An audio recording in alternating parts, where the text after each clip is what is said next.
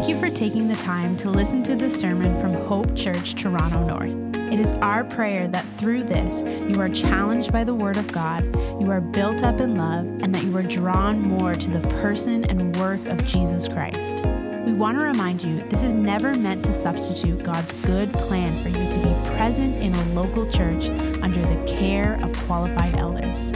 If you do live in the North Toronto area and are looking for a local church, we invite you to join us at one of our Sunday morning gatherings. Our desire is that God would use this to encourage you with the hope we have in Jesus. It's nice to get to serve you by teaching the Word of God. So, we are almost done our series in the book of or letter of James. That is a good word. So we got one message today, Lord willing, a message for Good Friday from Shay, and then we'll end. I'll do verses, again, Lord willing, 7 to 20 um, on uh, Easter weekend. So the title of the message today is That is a Good Word about planning. Now, let me tell you that when I was choosing to preach through this book, that I did not think there would be a sermon on planning but here we are. That is a good word about planning. And we make lots of plans, right? Plan to pay our bills, plan to go to bed at a certain time, plan to work out, all kinds of plans. But the thing about plans is we don't always know how they're gonna work out. Isn't that true? I plan sometimes to run into the grocery store. You know, Kim will ask me to get something, and she usually tells me to get milk or something, and I just get the one thing, and she's always like, how come you only get one thing? I'm like, You asked me to get one thing. But I'm thinking it's only gonna take me about five minutes. You ever, you ever, you ever think like this? I'm gonna go into the store, it's gonna be an in and out. And you go in, and then all of a sudden the line is like wrapped around the entire store. The thing about plans is we make them, but we can't make our plans go exactly the way we want. And the people in this text that James is writing to, They've forgotten this. They've forgotten that, that it's not all in our control. And what James is trying to do is he's trying to protect us from falling into this trap. Our brother wants us to remember this. This is the big takeaway for us today that all our plans are in God's sovereign hands. I knew I'd get one back there. All our plans are in God's sovereign hands. And the moment we forget this, we get in trouble. But James is trying to teach us here. And my aim today in this message is to give us a sense of peace, because this reality should give us peace. It should give us peace. I also want to show us that there's wisdom in planning, that it's okay to plan, that there's a wisdom to planning, but I also want to show us that we have to have a right attitude when we plan. There's a, there's a way we are supposed to go about it. So let's look at verse 13 of chapter 4. He says, Come now.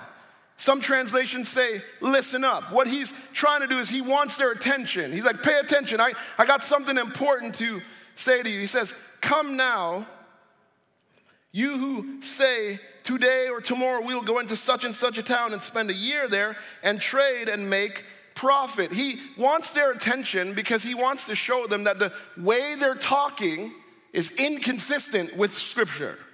The way they're planning is inconsistent with what the rest of the Word of God would teach us. Notice, notice the confidence in the way they speak. They say, We will go, we will stay.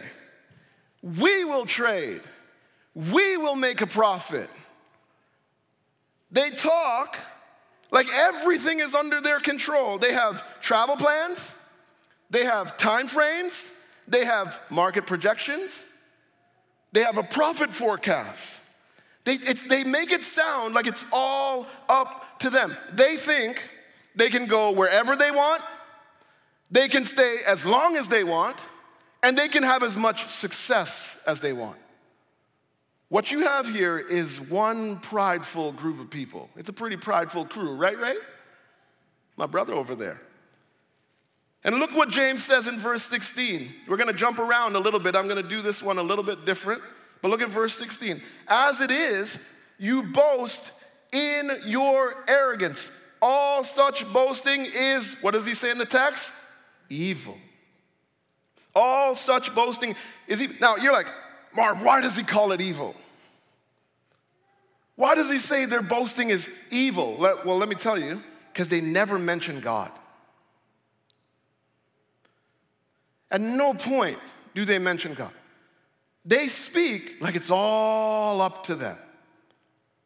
That, that they talk as if God has no part to play in the process of their, of their planning. And that's why he says it is evil. What James does here is here's our first point he exposes planning that is arrogant.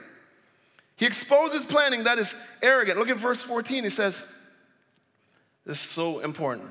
Yet you do not know what tomorrow will bring. What is your life?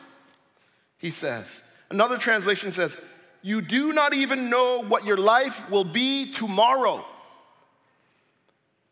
On Friday, I was walking to pick the boys up from school, and my phone rings, and I look down, and it's Pastor Yogi. And I was like, oh, that's weird. He's calling me at like, you know, three o'clock. So I'm like, Yog, what's up? And he's like, I fell. And I just, I felt kind of bad. And he's, and he's, I'm like, what? He's like, yeah, and I think I broke my wrist. And, and so, you know, we talk and we pray together. But here's the thing the night before, Pastor Yogi goes to bed, two good wrists. The next morning, he is in the ER trying to get an x ray to figure out if he's to have surgery and, and live through that reality. You don't know what tomorrow will bring. Proverbs 27 says, Do not boast about tomorrow, for you do not know what it may bring. We don't know what is up ahead. Now, why does God tell us all this? Why does He want us to be in this spot? Well, it's because He wants us to be a humble, dependent people. He wants us in a spot where we're like, I'm not God. God is God. And I need Him every single moment, today and tomorrow. Verse 14 again, yet you do not know what tomorrow will bring. What is your life? For you are a mist that appears for a little time and then vanishes. So James tells us tomorrow is uncertain, and then he tells us that life is brief. Do you see it in the text? He says, You are, we are, I am a mist that appears and vanishes. Augustine, St. Augustine said, I promise it's coming. There it is. Restoring health for a time to a man's body amounts to no more than extending his breath for a little while longer. Just let it, just let it marinate on you, let it sink in. Psalm 90 says this, one of Pastor Dennis's favorite passages. The years of our life are 70, or even by reason of strength, 80.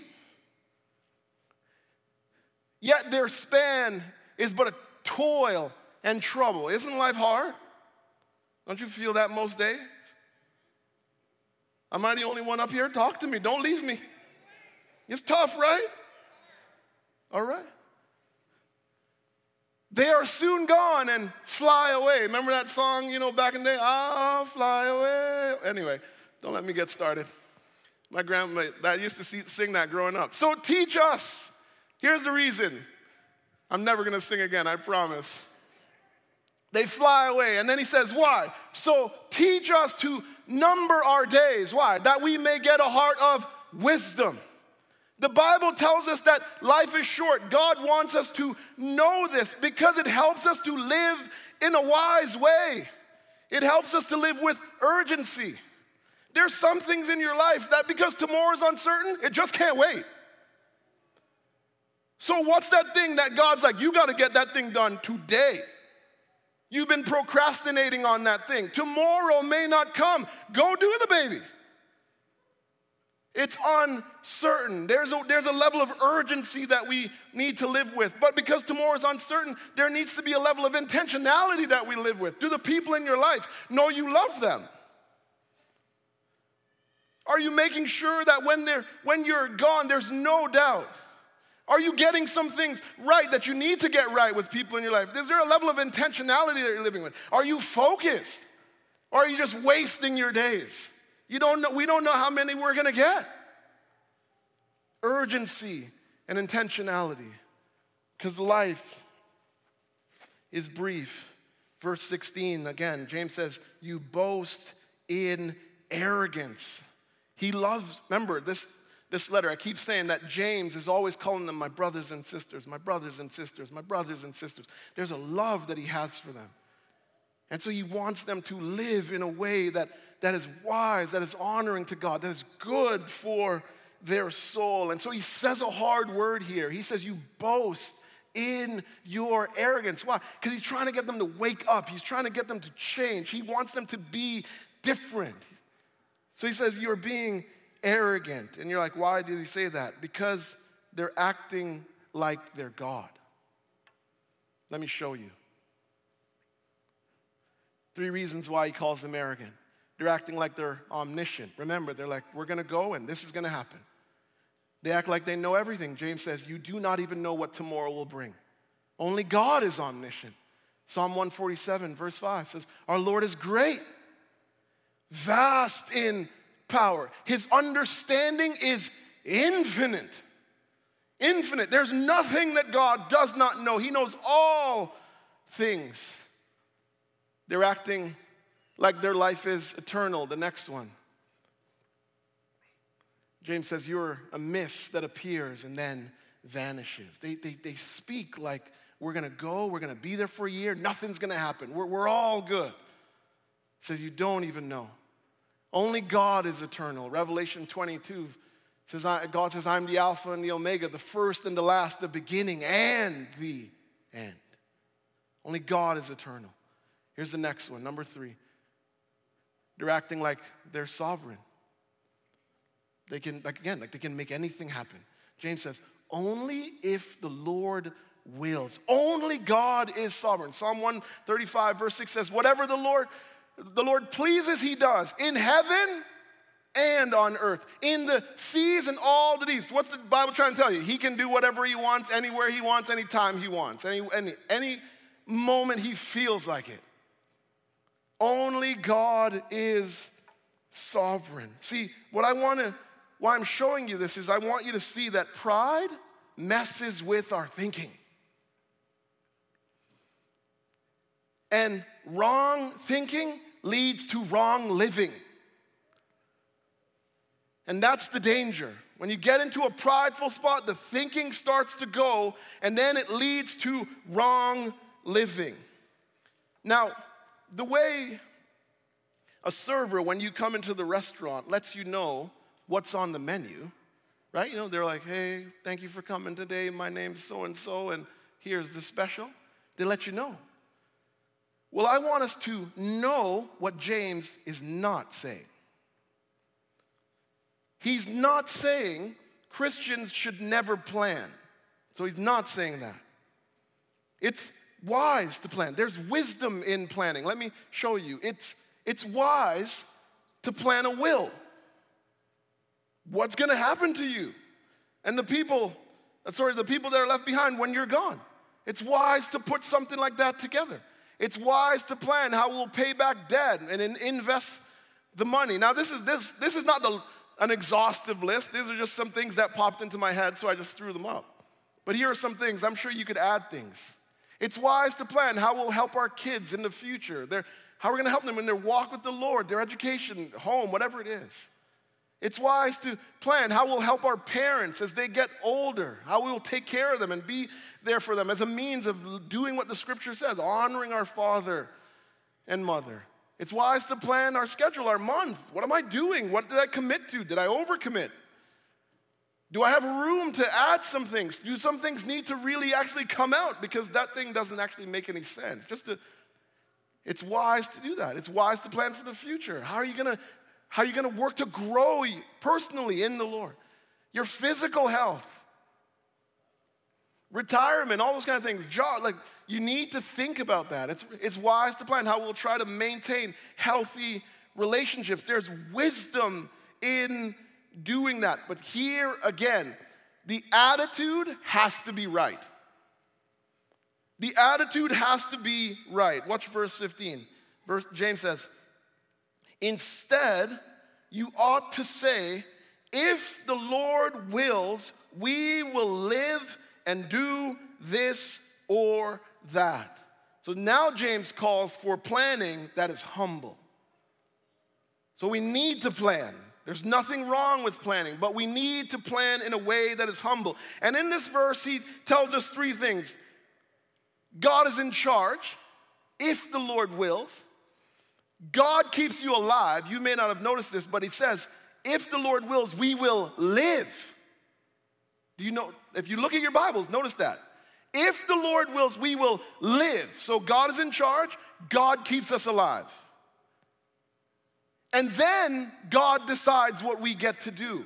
He says, and then we will do this or that. It's so good for us to like read our Bibles well.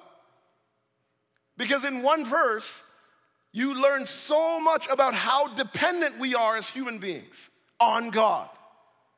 He's in charge, He decides if we live, and then He decides what we get to do. Humble living starts with remembering who is in control. Let me say it again because I wanted us to get it. Humble living starts with remembering who is in control God, not me. Proverbs 19 says, Many are the plans in the mind of a man, but is the, it is the purpose of the Lord that will stand. Proverbs 16 9. The heart of a man plans his ways, but the Lord establishes his steps. God is in control. But again, again, doesn't mean we shouldn't plan. And because I know you know me to be very practical, I want to give you some tips for planning. Three things to do go to the Lord in prayer. You're thinking about making a plan? Talk to God. Ask for wisdom, ask for help. Then listen to the Word of God because you want to make sure that the plan aligns with what God has said in His Word. Then you want to seek counsel. There's nothing worse than just deciding something on your own. It, like, it feels like it's good and everything like that. You haven't talked to anybody. Trusted people in your life, whether it's your, your pastors or, or the people God has, has brought into your life that you trust. Those are three things to do. Here are three questions to ask when making a plan. Will this plan glorify God and bring solid results? It's important. Am I actually gonna get the results that I'm, I'm aiming for? If the answer is no, then it's probably not a very good plan. Does this plan reveal a care and concern for others? So here you got in one, you got love for God. Now in number two, you got love for others. That's how we're called to live love God, love our neighbor. Then the next one will this plan help me grow and mature? So important. Or is it driven by a desire for ease and comfort? Am I doing this just because I just want to I just want to I just want ease? Is that why it's put together? We got to be willing to ask ourselves those hard questions. And then the next step after we're done planning, you know what we do? We adopt the attitude of Jesus Christ, who in Luke 22, verses 42 says, Father, not my will be done, but yours be done. So I plan, but then I embrace, I walk like Jesus Christ. I say, Not my will, but yours be done. And this attitude, when we have it, keeps us being, from being frustrated when our plans don't work out. When that is my attitude, God knows best. Now you're like, Marv, what do I do though if I'm already frustrated? Right? You say, well, it keeps us from being frustrated, but what if I'm in a, a spot where I'm frustrated, where I want to tell you three things to keep in mind when you're frustrated? Know and understand that God loves and cares for us. And so if the plan is in a different direction, it is for our good. He knows. Know that God's aim is our sanctification. You're in that place of frustration. God's aim for us is not ease and comfort, it's to make us mature, it's to make us like Jesus Christ, it's to sanctify us. And know this last one that God is wise, sovereign, and all knowing. All knowing. As a kid, I used to drive with my dad. My dad, he lives in, in, uh, in Jamaica and he, he sells, buys and sells coffee. And I would go with him. We'd drive from country into, into town, and he would, he would go and he would sell. Now, I have this distinct memory uh, with my dad. Well, there's two things that, that the other one doesn't matter. But he would always, when we are driving and going around a corner, he would put the truck almost into the bank and honk the horn. Beep, beep, beep. Do you know why? Because the roads in country is so narrow that you, you two cars can't, can't get around. And you know how we have, you know how we, we complain a little bit about our taxes? Don't complain, those nice roads that we drive on. With guardrails and all those kind of stuff. In Jamaica, driving from country to town is a risk. You, I'm dead serious. And it's the reason why you honk is because you cannot see around the other side and you don't know what is coming. And so if you take that corner too fast, remember I told you it's a risk.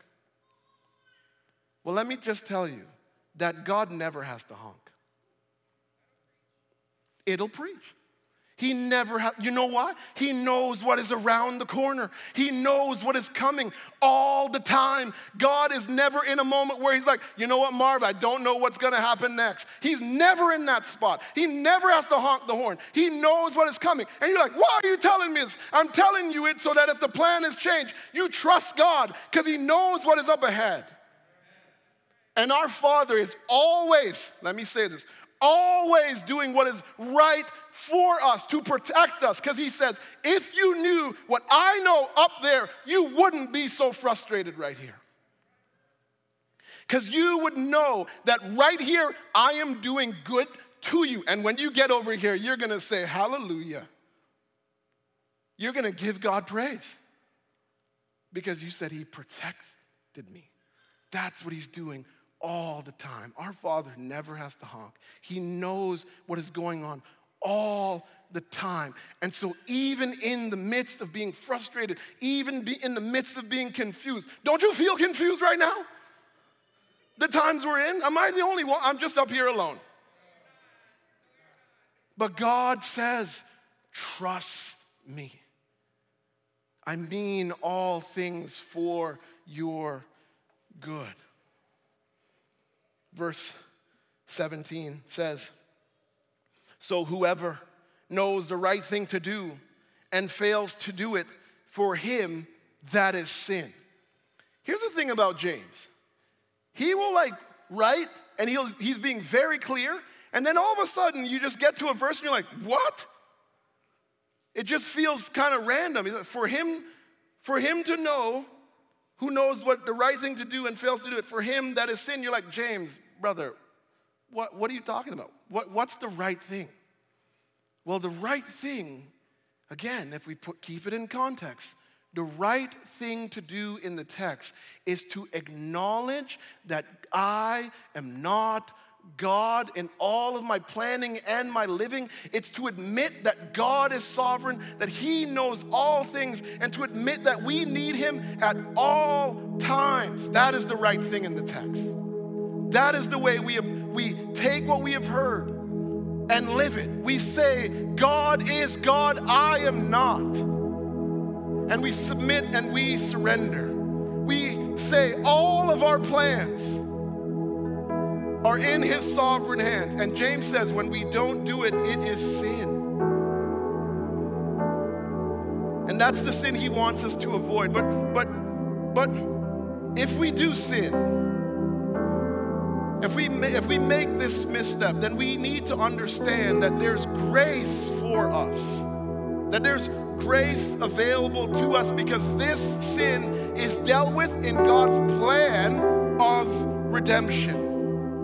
And let me, re- I want to review it because it's so important because it helps us understand how all our planning works. The, the plan of redemption. God the Father ordains this plan, puts it in place for our rescue. Genesis 3, the, everything falls apart, but then God, because He's so good, goes to work on our behalf.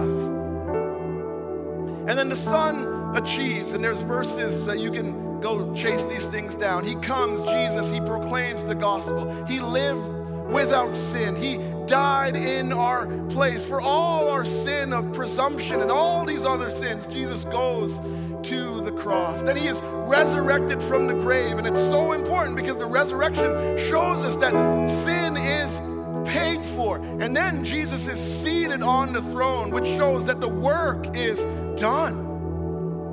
And then the Spirit applies. He comes and He gives us a new heart. Remember verse 18, he, we have been brought forth, chapter 1, verse 18, by the word of truth. We've been brought to life, new heart and new life. And then the Spirit guides us in our life and our planning as we depend on God.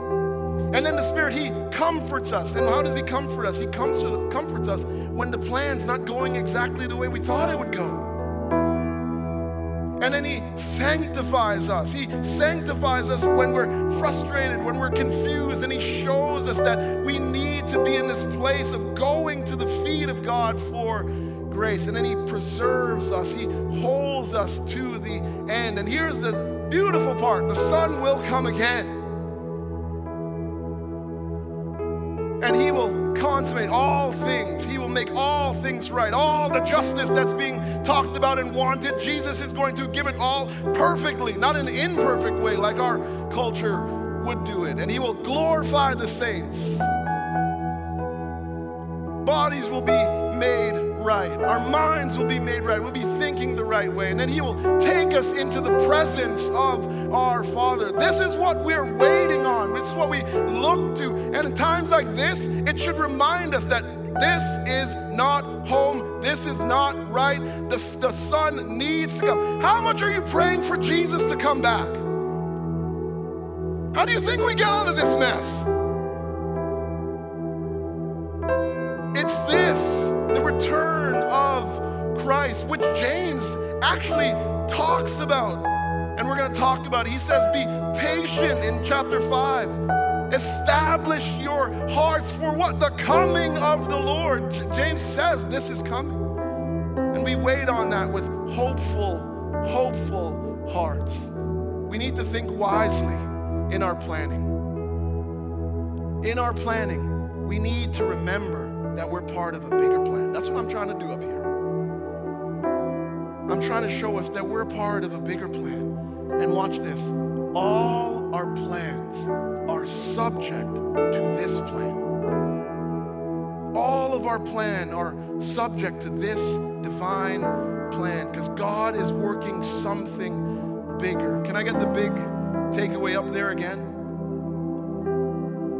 All our plans are in God's sovereign hands. And again, remember I told you at the beginning, this should give us peace. It should give us peace because it means our Father is taking care of us. I hope you've sensed that in the text. That God is taking care of us, that He is guiding us, that He is protecting us. And so the aim of our life should be to live with trust dependence, and humility. Believing that our Father is only going to do good to us all the time, that He's even doing good to us now. Psalm 23 says, Surely goodness and mercy shall follow me all, not some, all the days of our lives. So let's trust God with our life and with our church. Let's pray. Father, we thank you that the word is good.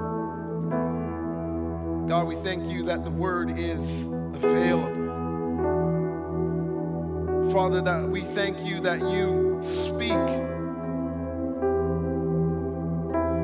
Father, we thank you that from your word we are comforted, that from your word we are helped, that from your word, oh God, we are reminded of who you are. And we're reminded, Lord God, of our need of you. We pray, Father, that you'd protect us from pride. Father, we pray that you would protect us from thinking that we don't need you.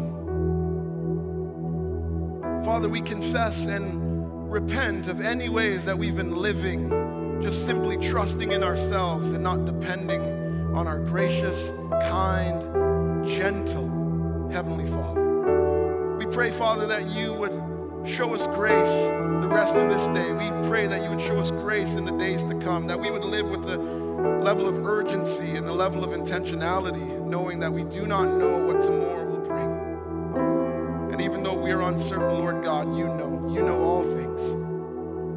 We pray, Lord Jesus, that you would be the, the King of our lives. We pray, Father, that your Spirit would be anointing us each moment to walk in a way that's humble, to walk in a way that pleases you, walk in a way that is wise. Thank you for giving us a word. Give us the strength now we pray to walk in it. We pray. In Jesus' name, amen. Amen. You can stand as we respond.